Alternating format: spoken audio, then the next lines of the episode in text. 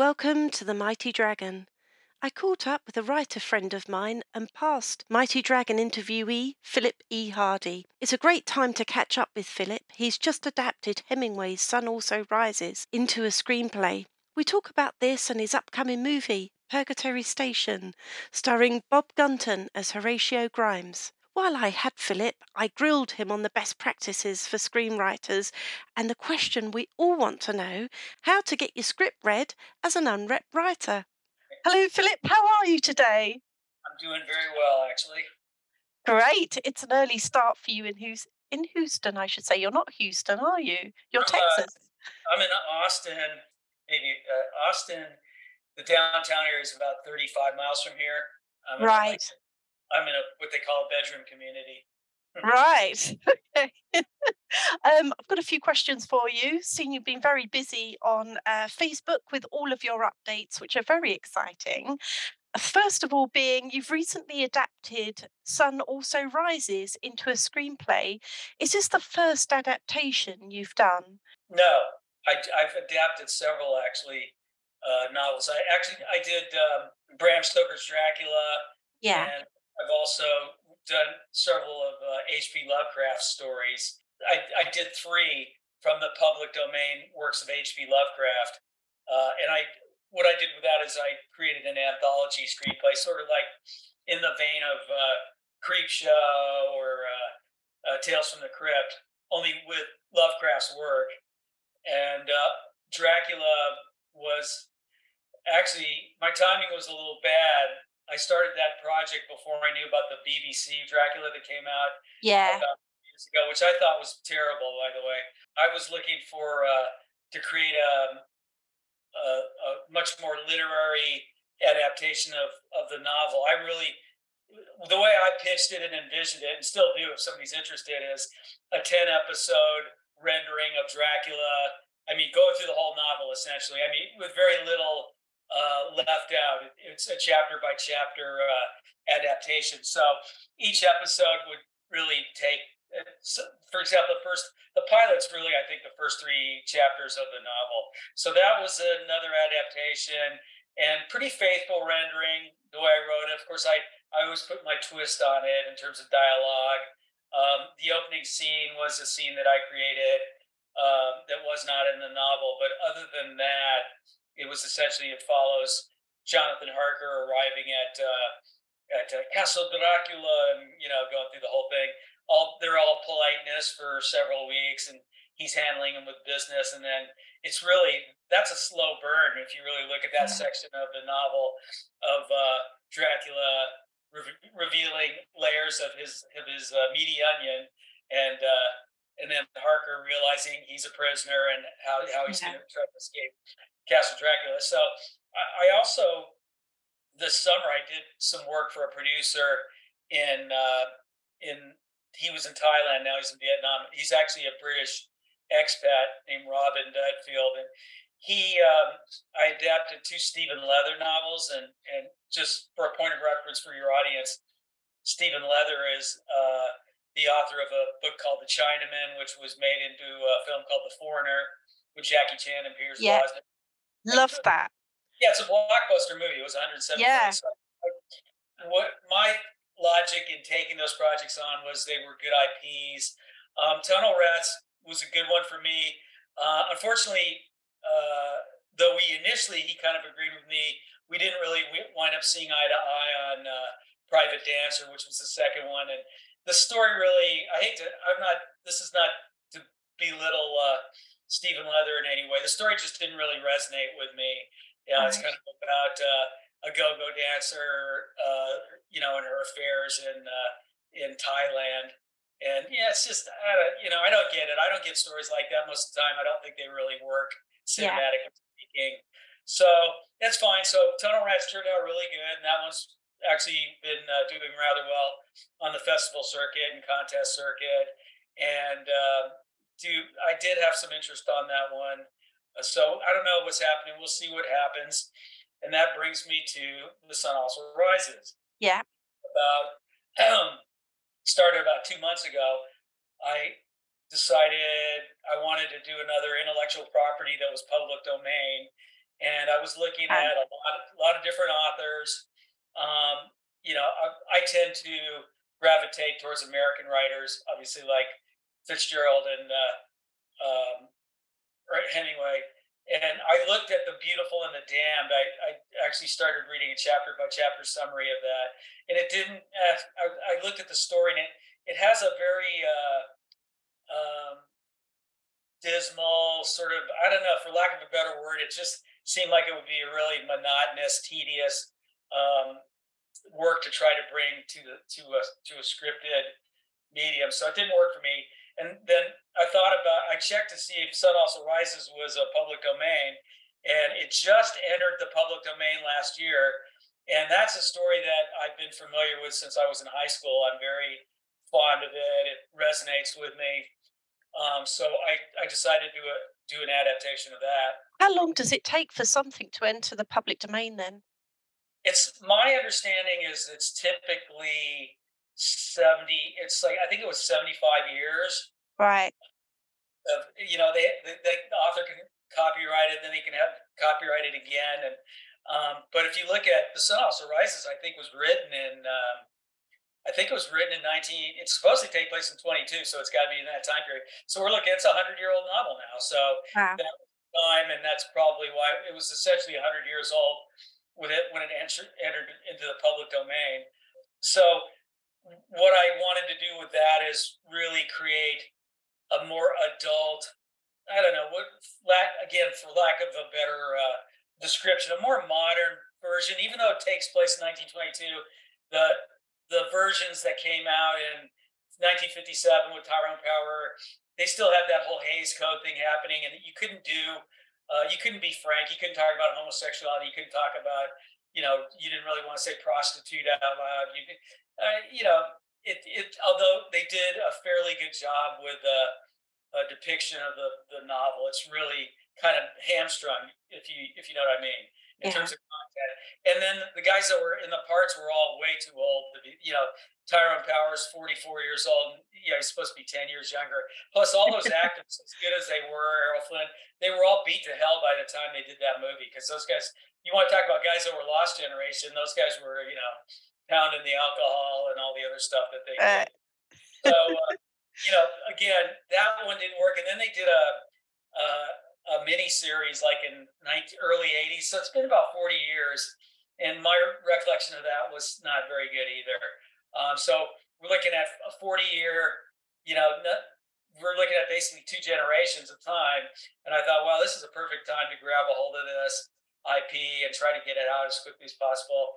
And uh, you know, I, I really just hit it very hard in terms of uh, what did I want, what what did I want to use from the novel, and you know, I I now for something that's a famous novel like that, I have a process that simplifies, you know, doing the adaptation. Right, interesting. And what are the challenges when you're doing an adaptation? Any novel, it's what's going to work on the screen versus the, the pages of a novel where you have the benefit of you know, rambling narratives. I mean, if you look at uh, To Kill a Mockingbird, yeah, case in point, Academy Award winner, made 1963, screenplay written by Horton Foote, adapted from the novel by Harper Lee. I mean, she goes into this whole long narrative in the front of the novel. Uh, you know, she it's like the first chapter or whatever, and the book doesn't even. I mean, the movie doesn't even remotely re- resemble that. You know, those are the type of things you have to get rid of uh, for The Sun Also Rises, uh, Ernest Hemingway spends two chapters talking about one of the main characters, Robert Cohen. And I just think, you know, it was completely non value added to a screenplay.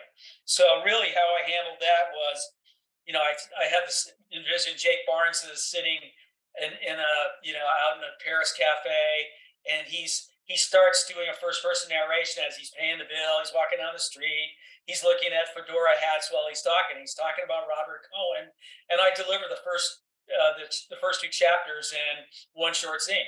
I give you the information. yeah. That, that Robert Cohen's kind of a difficult personality, that he's having romance troubles, and that he was the Princeton boxing champion. So these are the things, and then he wants Jake to go to South America with him. So delivering all that in a couple scenes as opposed to a couple chapters and then going through the novel and saying, well, do I really need to show Jake Barnes and Bill Gorton on a fishing trip? Is that something that's going to be really that exciting for the viewer? And that's like three chapters of the novel. You know, there are two, three uh-huh. chapters where he's in, uh, I think it's called Burguete, Spain, and they're doing their fishing trip.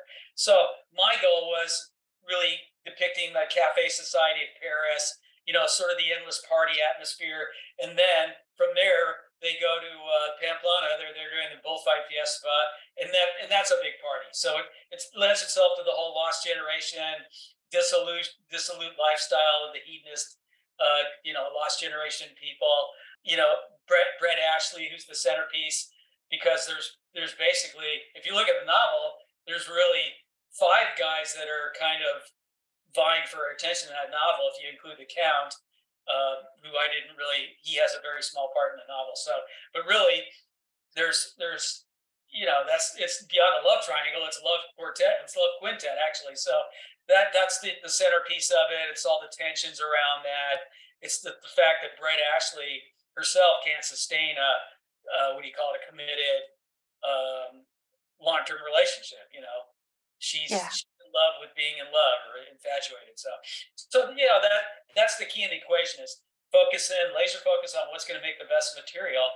And so, after I decided what chapters I wanted to get rid of, then I went through and really just started kind of spewing. I started actually spewing uh, material from the book on uh, on the final draft. So I'm looking at what do I want to do? Yeah, I definitely want to do this. I definitely want to do this. And I knew that I was going to wind up having too many pages at the end of the at the end of the line. I was hoping that it wasn't going to be uh, anything significant, but when I was done with the first draft, I had 150 pages. So, you know, I mean, if I was Tarantino, I go, yeah, I could I could go through that. a two and a half hour movie, and they were all really good scenes. I mean, it was all well yeah. as far as I'm concerned. They turned out really good, but in my world, which is you know nobody wants to see anything beyond the magic 120 pages, um, I I trim 30 pages. It's exactly it's just over. Uh, it's one. It's about a half of uh, the 120. So it's just one under 120. And to me, but it's all material. The thing flows really nicely, and it's all material that is really essential to me in the story I wanted to convey. So once once I trimmed uh, that that excess fat, and that's what I call non-value added. Is it really essential to your screenplay? And, not, and non-value added is really a manufacturing term that I picked up in my other careers, working in you know building airplanes and things. And and it it came from Ford Motor Motor Company that any activity that didn't produce revenue for the company was non-value added. So right. it's, it's, the same thing. The pages of yeah. your screenplay are real estate. So if yes. you're not producing revenue for your real estate, you know, if you're not getting a return on your investment, it's not value added. And this is an issue that a lot of screenplay uh, screenwriters have in writing screenplays. So got rid of that material and uh, I augmented a lot of the dialogue with what I wanted to infuse into the characters. You know, in my opinion, my protagonist, Jake Barnes, is a much ballsier version than the one that's in the novel. He's yeah. got a lot more edge. He's more. He's less of an observer because uh, Jake's the narrator of that. You know, again, uh, Hemingway approaches that from the first person narrative, which I also do. Jake does a first person narrative in my screenplay, but he's also more of a, you know, particularly with Brett Ashley, he's he's the one who really calls her out on her bullshit, you know, the, of what she does, and she allows him to do that because she she loves she loves Jake. And, you know, Jake has been rendered impotent because he had an injury during the war. And that's really the only thing that keeps Brett from, you know, being with him on any permanent basis is, you know, he can't, he can't sexually uh, um, be what she wants him to be. So again, but, but on a personal level and on a connection level, they connect all the way yeah. through that story. And that's a common thread.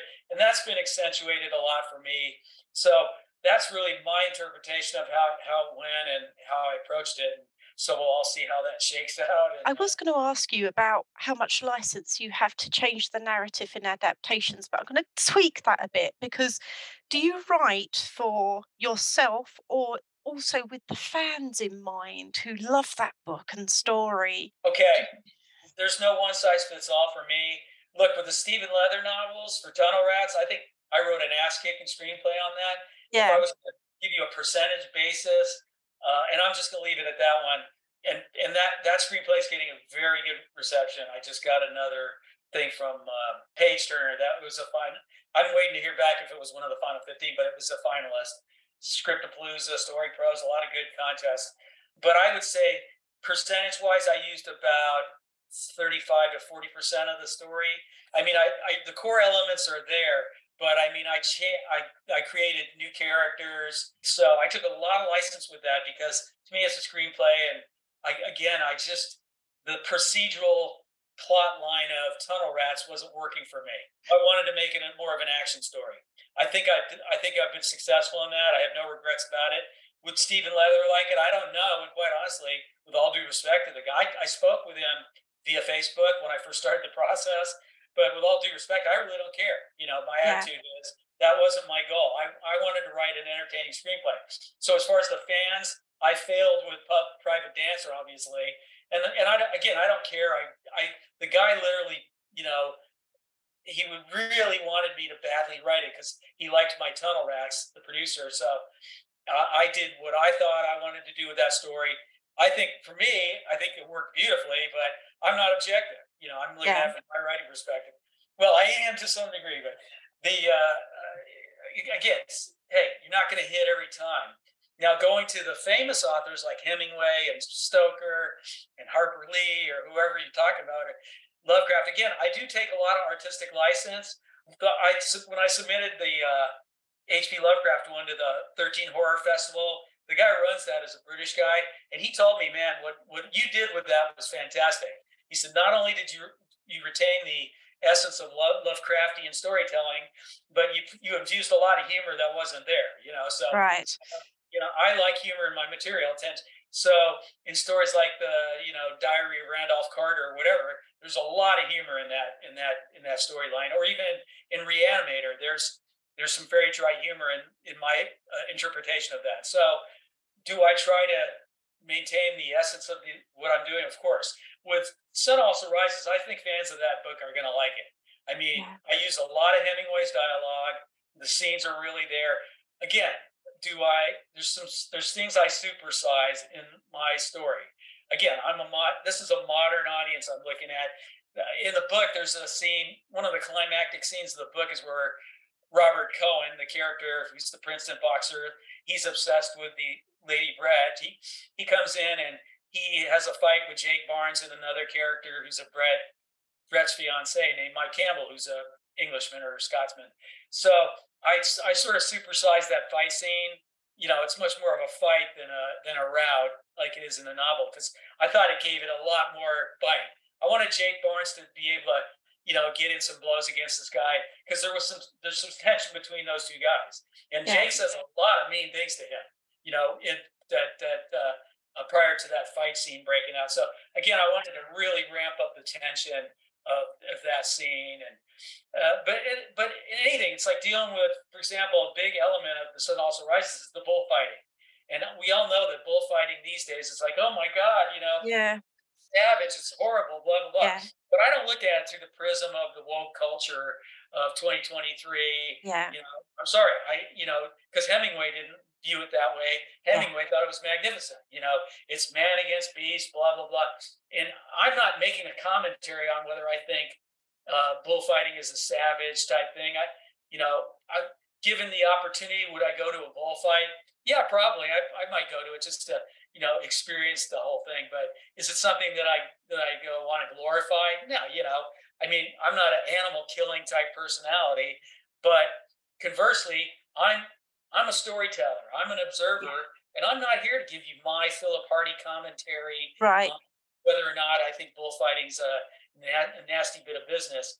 I will give you Phillip Hardy's personality in terms of the characters and you know, I'm an old guy. You know, I have a lot of experience. There's a lot of Phillip Hardy and Jake Barnes or any character I created, even Brett Ashley. I mean, I write human characters, whether male or female, whether transgender or whatever. I don't worry about what what their what their identity is, what their pronouns are, what their badge is. I worry that they're a human being and what are the human characteristics of any personality given any whatever they you know their identity is or what you know so yeah I, I mean that's why I think I'm so successful creating female characters you know if I and I mean certainly there's people that would disagree but you know again I I try to create the most uh, human, believable characters. I don't sit there and worry about all this. Oh God, how can I do this? I'm a 60 some odd year old male. How can I sit there and write about a 25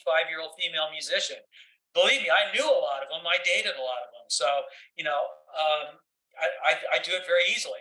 Again, because yeah. I come at it from they're human beings first. What are their desires, their wants, and all that other good stuff in there. So, you know, that's sort of how I approach it. And as far as artistic latitude. I I don't really worry about it that much. So, I mean, who?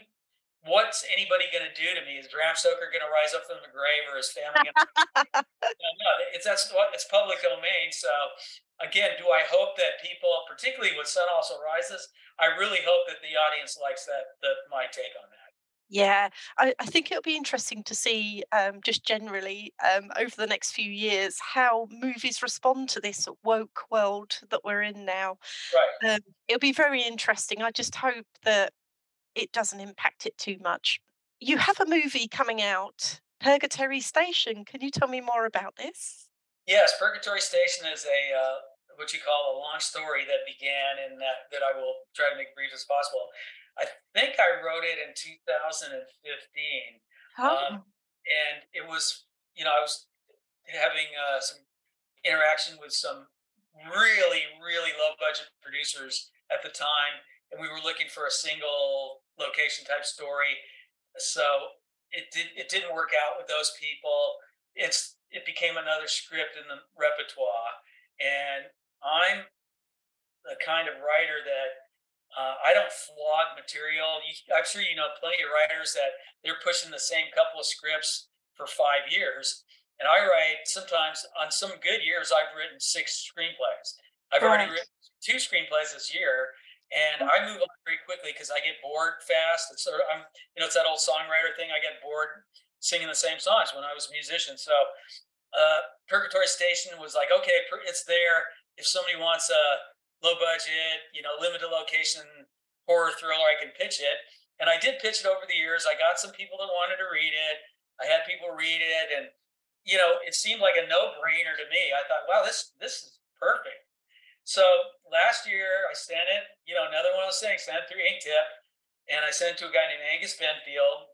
And Angus is a, a uh, I'm sorry, an Australian actor who lives in Hollywood, and he he makes a lot of movies. He's probably made four or five pictures this year.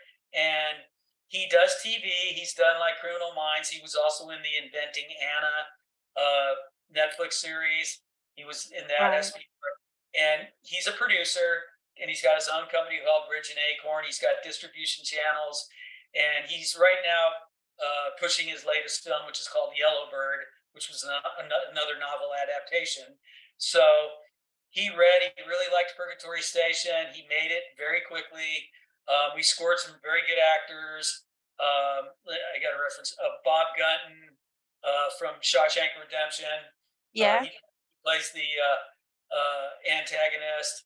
Um, Sean, I think O'Bryan's another guy who's he was in Olympus Has Fallen and uh, some other big action movies, and then Angus, of course, is the lead. So got some, you know, not like super A-listers, but some really solid actors that have yeah. You know, and Bob's a, a, to me is one of the great character actors of our time. Um, you know, the, his body works incredible. So I'm very anxious to see how that all turns out. And I didn't agree with everything that happened in terms of the director's uh, envisioning of the film, but we'll see how right. it turns out. And they're very excited about it, the people involved in the movie, because the first thing out of his mouth was he was talking you know, I was saying I wrote this as a franchise. Yeah. And he's already talking about sequels. So we'll see how it shakes out. You know, it's a movie, it's got a good cast. It looks like it was very nicely shot and got some good actors. So uh, it's it's actually being edited this month. And as soon as I have a trailer, I'm gonna obviously pop that up. Yeah. Oh, I can't wait to see it. That's Yeah. going to be fantastic. Um, I've known you for years now, but from all of the years that you have been writing, what have you learnt the most about your profession? Here's look, don't waste time looking for an agent or a manager. Number one, they Oh. won't sign. They won't sign you unless somebody wants you first. And uh, so I, I, that's my advice to writers is don't waste their time doing that because it's everybody's out there going, oh, I need to get an agent, blah blah. It's like I said, unless you, unless another agent wants to sign you, you- you're you're wasting your time. So the other time somebody wants to sign you, it's I'm going to use that common old phrase, monkey see, monkey do. Yeah. All of it is a very monkey, mon- monkey see, monkey do. I'm sure I'm going to win a lot of fans with the things I'm saying right now, but um, it's, uh, you know, I, I'll further say it's a lot of people out there. There's a lot of Philistines and dilettantes, meaning well meaning people that want to get into the arts and they don't really have a clue what they're doing. And really, every all the examples you need are all these uh, shows that are being rebooted. You know, you can't believe that some they're resurrecting shows 40, 50 years old. Yeah. And I'm saying, are we so uh, bereft of, of ideas that we have to constantly, you know, be rebooting or, you know, we want everything to be a franchise. So it's all obviously it is about revenue and revenue is important. And look, when I write a screenplay, I'm writing it to be entertaining and I want something that streams well, but I also look at content. You know, you ask me why I write, I want to write a good screenplay. I write screenplays that I think have substance to them in terms of storyline. You know, I've written about people like J.D. Salinger and Bukowski. That's another. Angus uh, is going to start shooting my Bukowski script in October. I think that's the best film with any depiction. You know, the two movies that came out that have depicted Bukowski as his alter ego to me did not work, and I'm looking forward to seeing this get. You know, we get a crack at making this movie because I think I did a good job of of, of portraying Bukowski. So, you know, not to digress too much. What I'm saying is, not only am I looking to give people substance, I want to entertain them at the same time, but I also want to enter- entertain with original content. So, uh, getting back to your question, don't worry about going for agents and managers. Write as many screenplays as you can, and be your own agent. And, Right. and that, that's a bitch. You know, a lot of people. Well, how do I how do I do that, Bill? You know, Yeah. it's like you have to get out there and look for opportunities to pitch. And you know, unfortunately, there's not a lot of channels to do that for people. You know, you know the same channels that I know. I mean, let's talk about first. Let's talk about paid pitch channels like Stage 32 or Roadmap Writers.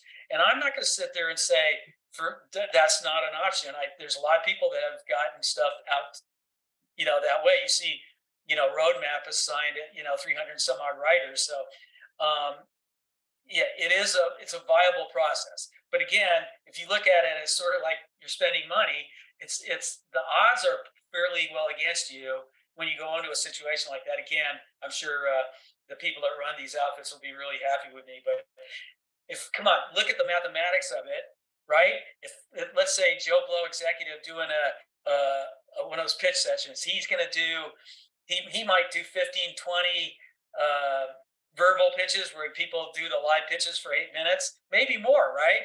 And then on top of mm-hmm. that, he gets 30, 40 written pitches. So he may get 50 or 60 pitches. And how many of those do you think he goes, okay, I'm, I want to read a screenplay? Well, you know, maybe a couple percentage point. He might pick two or three of those screenplays. And out of those scripts, how many of those people get signed? So again, it's a long odds proposition. Just like, oh, I, you know what? I know what I'll do. I'll go out and I'll win the Nicholl Fellowship. All I got to do is beat ten thousand other writers. I'm up here and I'm gonna I'm gonna win that contest. And I'm saying, great, more power to you if you place or you know, look, if you place as a semifinalist in Page or Nicholl, you'll probably get some script reads. So not it's not impossible to do, as uh, Rocco says in Godfather, difficult but not impossible. You know, go ahead. That's a pathway. But to me, the best pathway to success is pitching your work to people. And you can start by becoming a member of IMDb Pro. Uh, you know, Victoria, you have a script about uh, like a period piece that takes place in Victorian England or whatever, if my memory serves me. Who do I think is going to be looking for a screenplay like that? So you look at people that might have made a movie like that, and maybe they're interested in making another film like that. Uh, but you you look for people you admire. You go out there, you pay the twenty bucks a month, and you look for information, and you try to get that to people. Again, yeah. long on odds because sometimes your percentage points are not that great. But if you look at a couple years ago, I pitched uh, the other Austin girl because yeah. I pitched it to the Lifetime crowd. I think I sent it out to maybe 30 people and i know i got three four responses so i hit more than 10% on that right not a bad return yes. on my time investment so that's a that's a way you can connect uh, another way you can connect is using services like inktip but the problem with inktip for most people is that they go oh i've written my script about uh, ada lovelace and i'm going to list it on uh, that and i'm sure somebody will discover me because it's so good that how can somebody not know how what a genius I am? So, you know, they use that passing the passive listing service. They probably get you know 100 log line hits, and maybe one or two people will read the synopsis. But you're dealing with the short attention span of industry people. Yeah. Most of the people hit the log line. Yeah, I don't want to read, even read the synopsis. God, that take five minutes of my time. So the, the reason why Inktip has been successful for me and I'm going to make a bold statement here and venture to guess that I may have more Inktip options than anybody else that's used them because I've, I've done at least 15 deals with them. And I defy anybody to tell me who's done more than that, but go ahead. I'm open yeah. to be corrected. Um, yeah. And the reason I've done that is because I was open to working with material other than my own.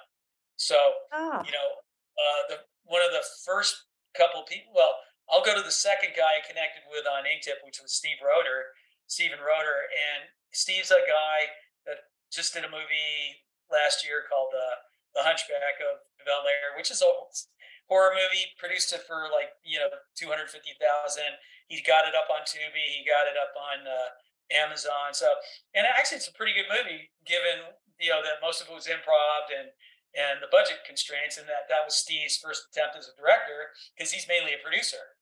Now he's produced a couple bigger movies, like he produced a movie with uh, Joely Richardson and Hayden Panettiere called "Lies My Mother Told Me," which was a, a pretty big TV movie. And so Steve has a lot of connections, and when I met him in 2014, he was looking for a screenplay about Michael Rockefeller. You know, being the kind of guy I am, I was reading this and I go, hmm, Philly, what do you think? Do you think anybody's going to have a Michael Rockefeller screenplay lying around? The guy disappeared 60 some odd years ago, and this was in 2014, and I had never heard of him before I looked him up on Wikipedia. So I made I connected the dots. I realized he was the son of Governor Rockefeller, who was a former American vice president. So yeah.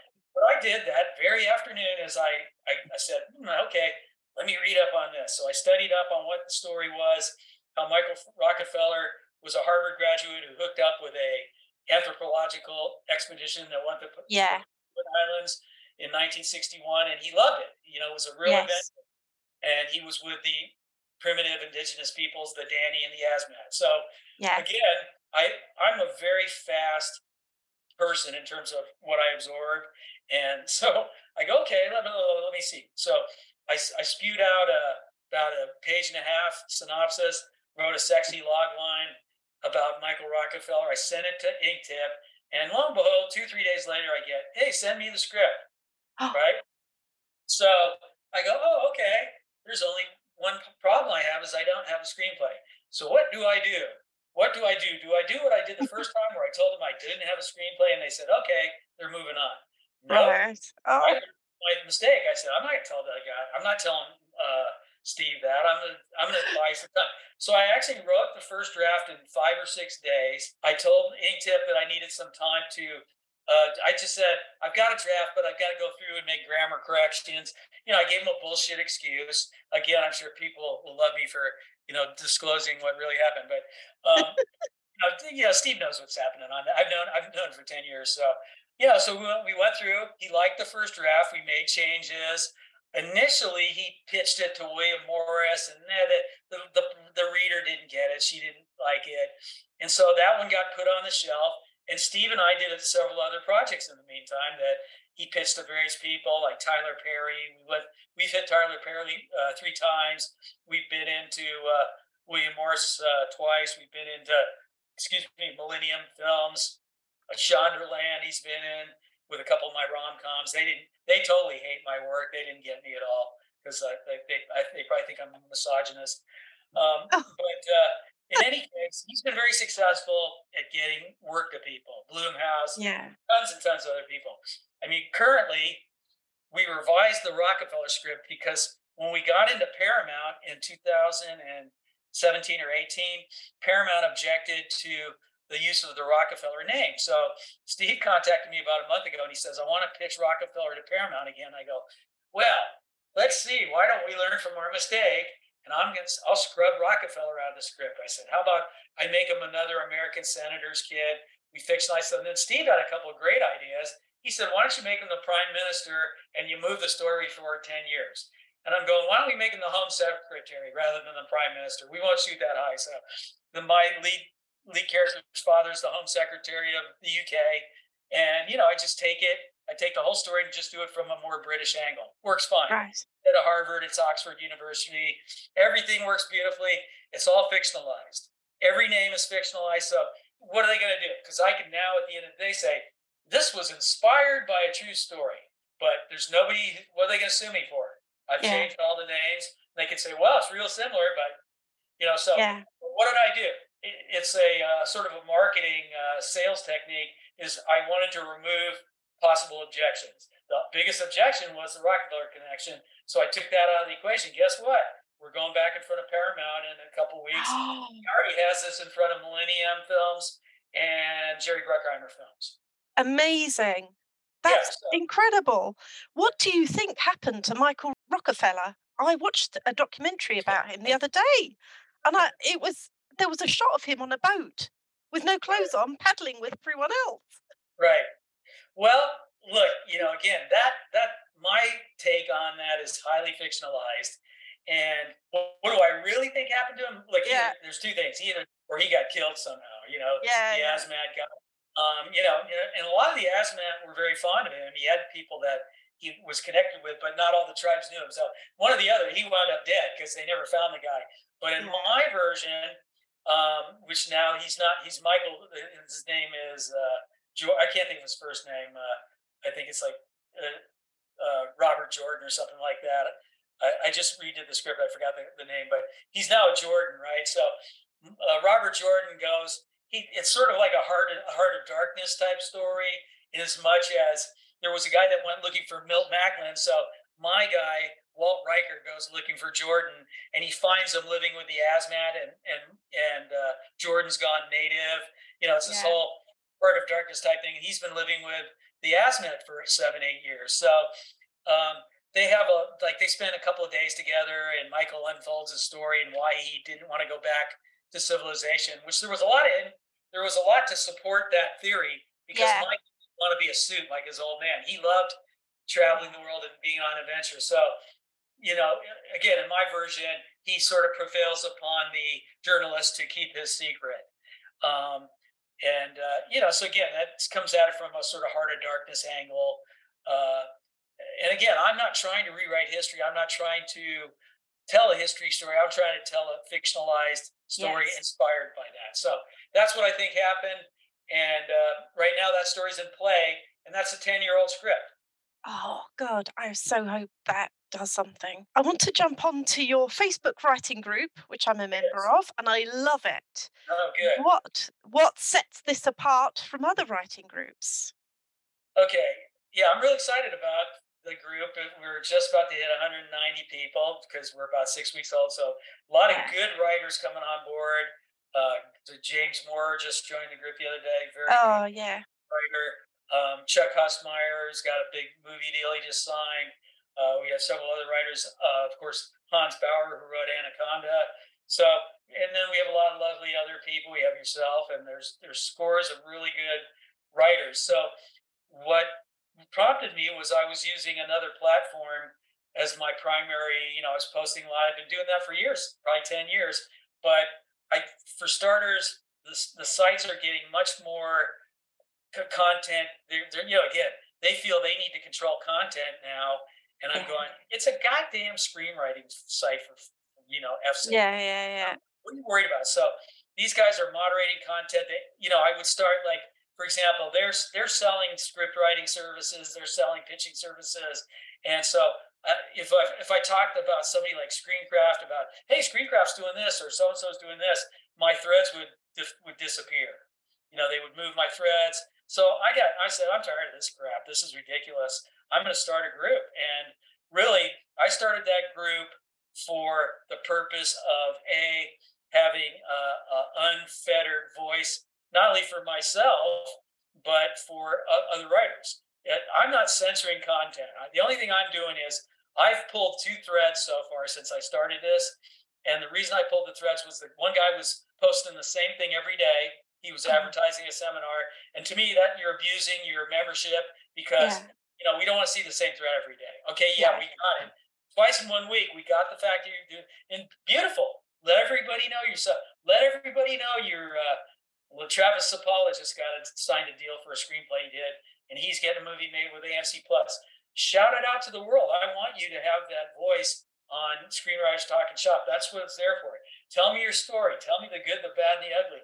Talk about your process. Talk about what inspires you. I, you know, now I'm starting just to do these open-ended questions for people to get discussions going. You know, I kind of did was pumping content in there to get this thing going, and now I really want to create you know, a site where people just throwing out questions and get some good discussions going, some promotions. Perhaps we'll get into, you know, some video things, you know, moving forward as we yeah. get, you know, more. But really, it's just, I want to create a group where people have the freedom to speak their mind, you know, whatever it is. I, I'm not there to, to judge your content or say, you know, this doesn't fit what my agenda is, because my only agenda is promoting myself and other people you know, and mm. helping writers. I'm a big believer in helping writers.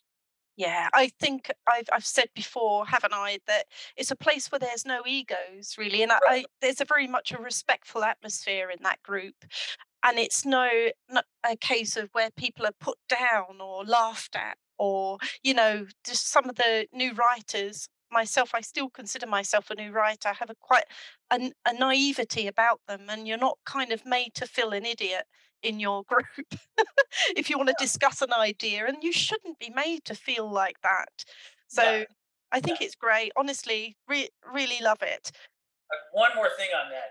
You said something so insightful about you shouldn't be made to feel bad or i remember yeah. initially my first year and there were people online that were oh you're an idiot i had I, I had some guy tell me I was the worst writer he'd ever seen, and then you know about three months later, I had three screenplays uh, place as quarterfinalist at the Screencraft competition.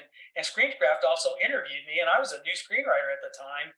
Um, I'd only been doing it for about a year and a half. So, you know, look, there's good people out there, and there's there's a lot of a holes out there. But the last thing I want, and I'm a mean old man, so people do have a healthy respect for me as far as like uh, you know i'm not i don't like i don't take shit from people. And look i'm not gonna I, that that's one thing i won't tolerate. Somebody comes on and they start talking shit you know i'll just bounce their ass out because we don't yeah. need that. That has nothing to do with censorship. That if you look at my rules i basically say there are no rules just don't be an a-hole.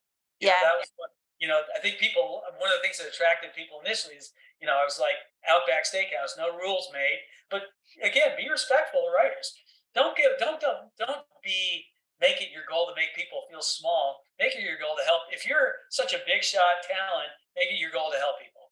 Right. So right. That, yeah. statement there.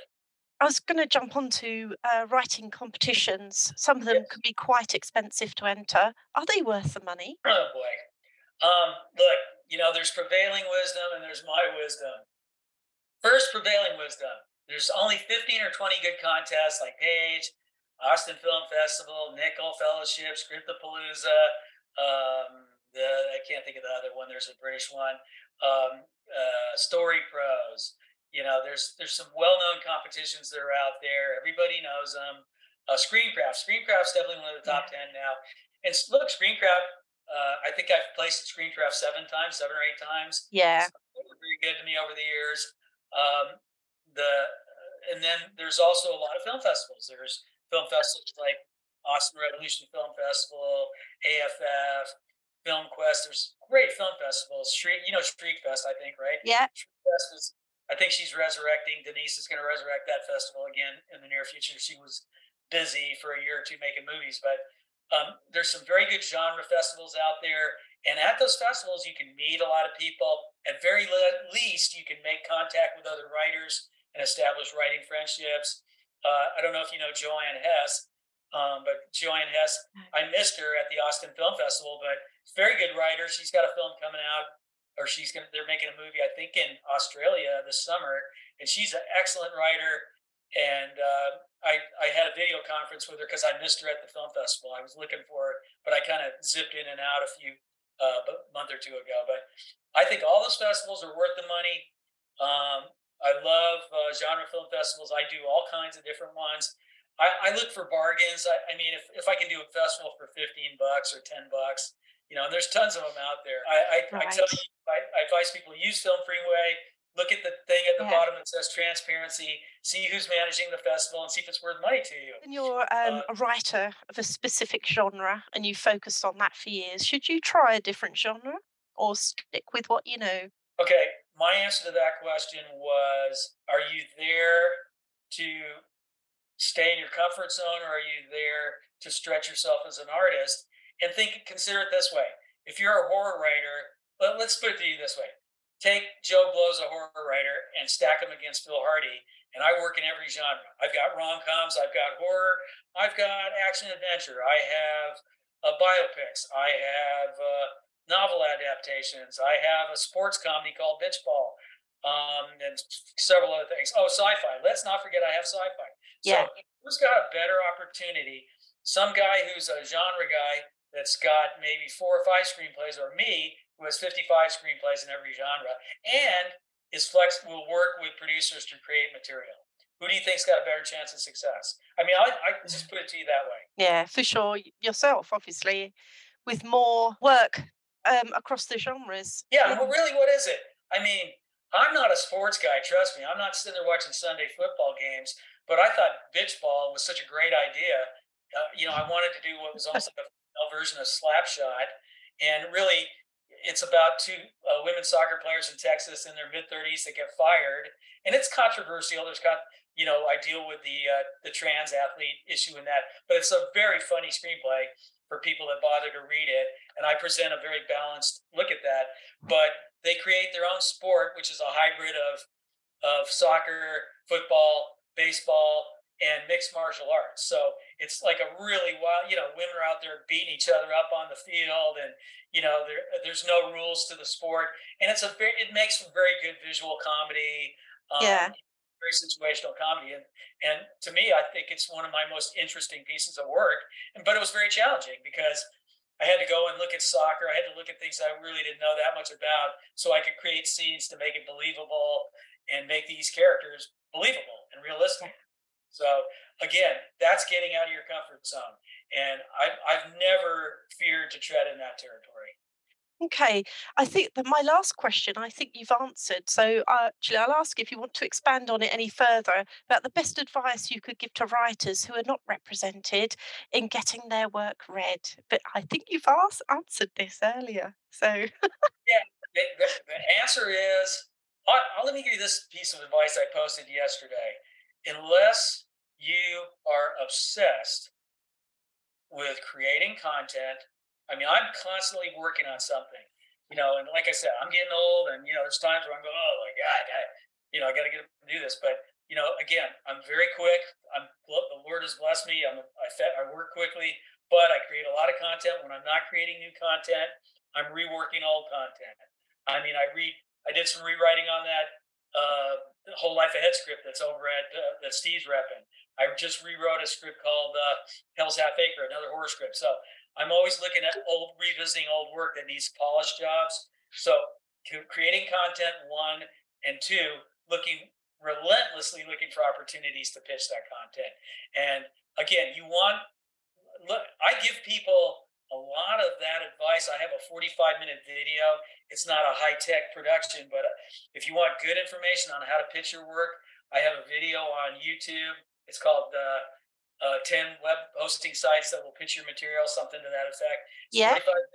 I talk about Inktip. I talk about Stage 32, Roadmap Writers, uh, Virtual Pitch Fest, The Blacklist, uh, and a couple other websites. So those are the, that's the advice.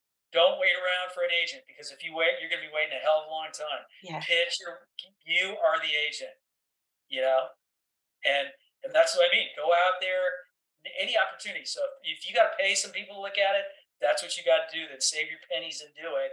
Um, if you're going to use Inktip, you've got to use it aggressively. You can't just list screenplays. Go after people that are looking for particular things and meet meet a need.